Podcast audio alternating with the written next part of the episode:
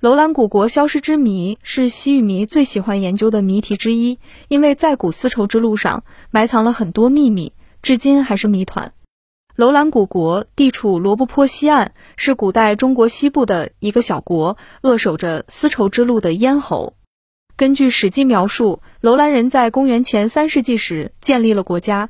然而，楼兰这个曾经繁华的千年古国，却神秘地消失在一片黄沙中。一九三四年，瑞典考古学家贝格曼和探险家斯文赫定等组成的西北联合考察团来到罗布泊，意外发现了一个巨大的古墓葬群。他们发掘了十二座墓葬，带走了二百件文物，其中最令人震惊的是一具被称为“小河美女”的干尸。这具女尸双目紧闭，嘴角微翘。脸上浮现着神秘的微笑，她长发披肩，身材娇小，身高仅一点五八米，在沙漠下沉睡了近四千年。一九八零年，又一具千年女尸——楼兰美女的发现，更让楼兰闻名于世界。当年，新疆考古研究所组织了楼兰考古队，开始对楼兰古城古道进行调查考察。在当地孔雀河下游的铁板河三角洲，队员们发现了一片墓地，墓中有一具女性干尸，皮肤、指甲都保存完好，面部轮廓也清晰可辨。她有一张瘦削的脸庞，尖尖的鼻子，深凹的眼眶，一头褐色的头发披在肩后，头上戴有素色小毡帽。这具尸体后来被称为“楼兰美女”。楼兰美女的美丽让三千八百年后的人们感到震惊，留给世人无数的猜测和遐想。在楼兰古国遗址中，考古学家还出土了各个时代的石器、木器、陶器、铜器、玻璃制品、丝织品、古钱币、异域海岸的海贝、珊瑚等文物，品种极其繁多。从这些出土文物中，我们可以一窥楼兰古国曾经的热闹与繁华。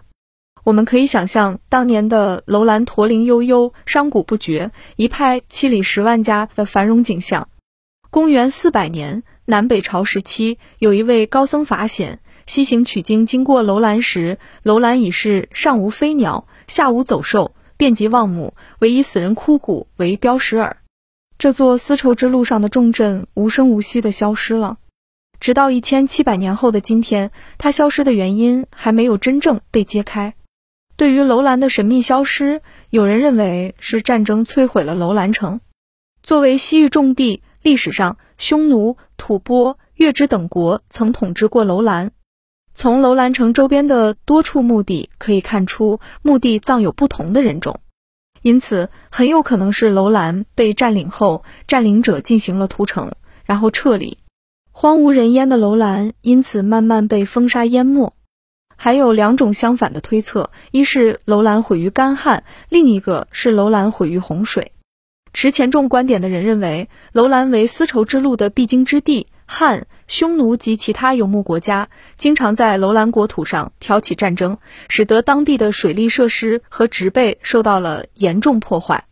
水资源的缺乏使生存环境恶化，人们的抵抗力减弱，于是瘟疫爆发。楼兰古城居民为了生存，只得弃城出走，留下了一座死城。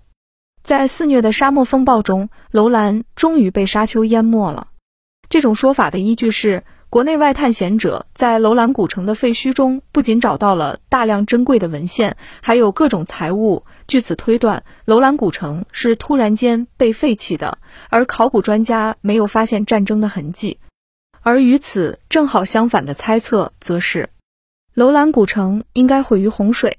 在一千六百年前，罗布泊洼地及其周边有大面积的森林，种类繁多的植被。飞禽猛兽出没于此，生态环境与现在相差极大。楼兰处于丝绸之路的咽喉，是兵家必争之地。